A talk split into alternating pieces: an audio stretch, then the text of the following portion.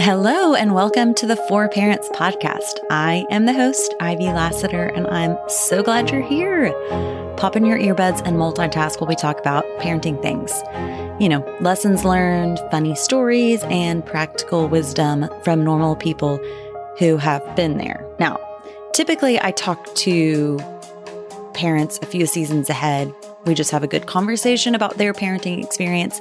Today, you're going to hear about my parenting experience. So, yes, it's a definitely normal person sharing a story. Um, and this uh, is a good reminder for me as we just start all this back to school stuff and um, this new chapter. So here, here's the here's the good reminder. My son Warren had spent the first five years of his life in a Christian preschool the kind of school where the teachers prayed before the day started. There was a Bible lesson every day in chapel, and the end of the semester programs were all about Jesus. At his preschool graduation, to say I was emotional is a bit of an understatement. It all just hit me at once that this chapter of preschool is over. And it was now time to relinquish a little more control and let Warren have a bit more independence. All summer, I had prayed and prayed for Warren, for his kindergarten teacher, for his classmates, for his school. I had a peace deep inside about him starting kinder at our neighborhood public school, but I wouldn't say I was totally without worry. You know, I, I think those two can coincide. Then came the afternoon of Meet the Teacher.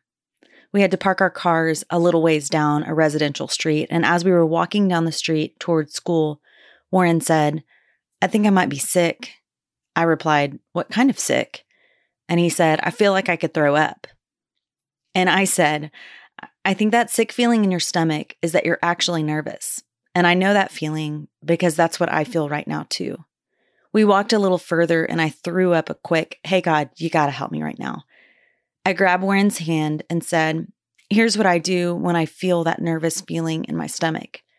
I say this verse over and over again until I actually start feeling it. Be strong and courageous. Do not be afraid, for the Lord your God is with you wherever you go. We said that together over and over until we got to the front of the school. We found Warren's classroom and met his teacher, Mrs. Leckleitner. Turns out, his teacher knew the Savior we had been praying to. In addition to being a kindergarten teacher, she, along with her husband, led high schoolers through a ministry called Young Life. So she not only knew our Savior, she was pretty passionate about telling others about him too.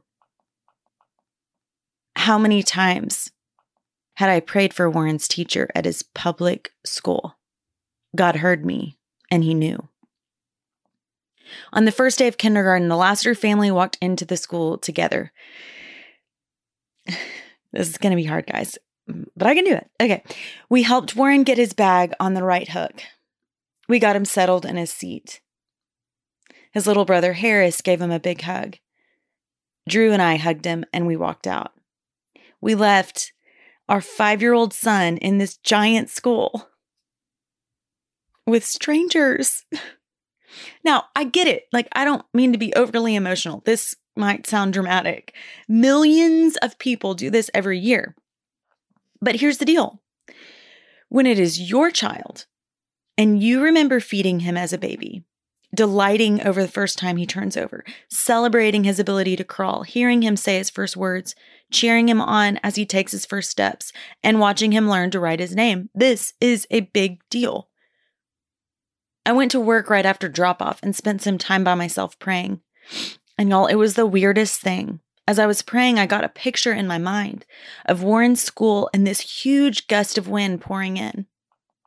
It was sweeping the halls and going into the classrooms. I felt God's presence assure me that while my eyes cannot necessarily see his presence in this school, he is there. And while I cannot be with Warren every second of the day, he is with Warren every second of the day. I continue to be thankful for this truth. I spent the rest of the day wondering what Warren was up to. I arrived at pickup at least 20 minutes early and Warren came bounding out of school with a massive grin on his face. It was a great day, he said. How many times had I prayed for Warren's classmates and his school? God heard me and he knew. I'm not sure specifically how many days into the school year we were, but it was enough that it had started to feel like a routine. Warren ran out of the school, and as he was running, he was awkwardly trying to get something out of his bag. And he got to me and said, I made something in our free center time and I want to show it to you. He pulled out a manila piece of construction paper and it read in his handwriting Be strong and courageous. Do not be afraid, for the Lord your God will be with you wherever you go. Honestly, my very first thought was, Mercy, you were learning a lot very quickly. I had no idea you could write in complete sentences. But then I asked, How did you know how to write that? And he said, I asked Mrs. Leck if she could write it on a note card so I could copy it during my free center time. God was there in that kindergarten classroom. Now, it's natural and normal to put a lot of pressure on ourselves to get our kids in the right place or the right school public, private, charter, magnet, homeschool. What am I missing here? It is a big deal and it impacts a lot of things. But I want to be explicitly clear here. This story is not to advocate for public school. This story is to advocate for God. I don't know your child. I don't know your neighborhood. I don't know your home. I don't know the school. I don't know the teachers, but God does. He knows every single tiny detail about it. And to make it even better, He put His Holy Spirit inside of you to prompt you towards the right direction. And because of that, you are equipped to make this decision. He knows what your child needs. And He is working out all of the details to create an experience that is good for them. It's your job to pursue God and His will for your child's life. And another word of wisdom on this topic. In all of these decisions, fears are real. Oh my goodness, fears are real.